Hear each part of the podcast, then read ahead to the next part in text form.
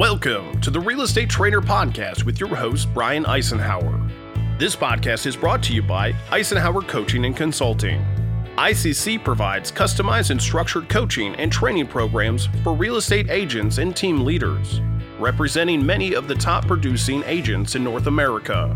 ICC also offers broker and owner consulting on agents' recruiting, training, and retention. For more info, visit icenhowercoaching.com or find us on Facebook. People that say I don't want to because I can't find it, we have got to not let that be the end all be all because there's no way that that's a viable excuse. They won't be homeless.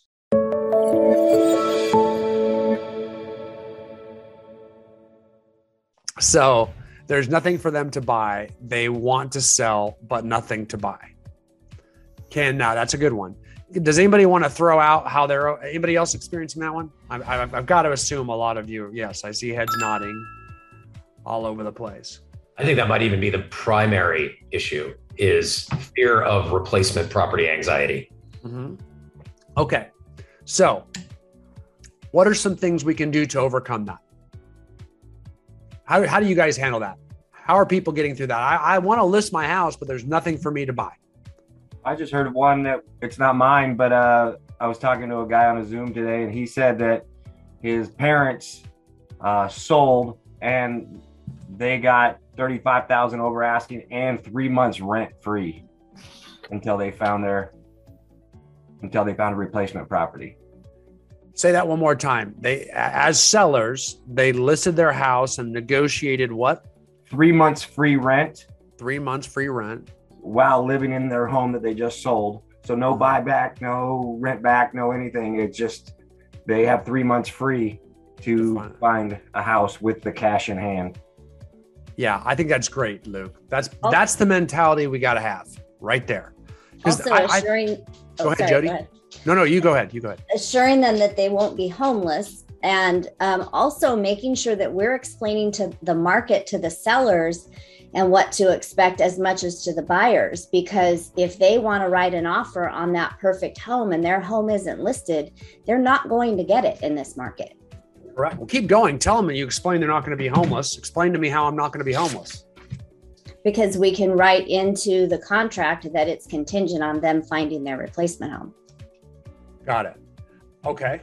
So we can write in there a seller contingency that you only have to move if you can find a replacement property. Mhm. And you notice that a lot of people never heard of that. And the reason being is this the reason they haven't heard of that is because we've never been in a market where you could really utilize it. You notice that? Like, I mean, what Luke just said was powerful there. I mean, like that, that aggressive seller mentality that, hey, you have as much time as you want to find a house to buy to replace your existing house because you're a seller in the first half of this transaction and you have all the power. So we can actually easily negotiate a lease back, um, an extended closing period, uh, a seller contingency, any of the any combination of those three, really, without any problem in this market, because buyers, just like you, are just happy to to, to get something under contract. So because of it, but we we do have to stick our neck out somewhere. That's I mean, if you look at last year, that's how we had record sales, right? I mean, we've we've got to be able to explain that to them that I mean, last year we had equal or similar problems with no housing inventory, right? Last year we had similar problems. We had no housing inventory whatsoever. Um, there there wasn't any homes out there for buyers to buy. So it seemed. But if we look back at last year in 2021, we set a record nationwide for the amount of sales volume sold. So we've never sold more. Even if you go back to the housing boom of 2005, 2021 surpassed it by the amount of sales volume. Yet it felt like there were no listings at all. And how could you have a lot of sales volume without a lot of listings? Well, it's real simple. They all, you know, we had so much buyer demand It didn't seem like we had any listings because they all sold 24 hours with 20 offers on. But there has never been more listings.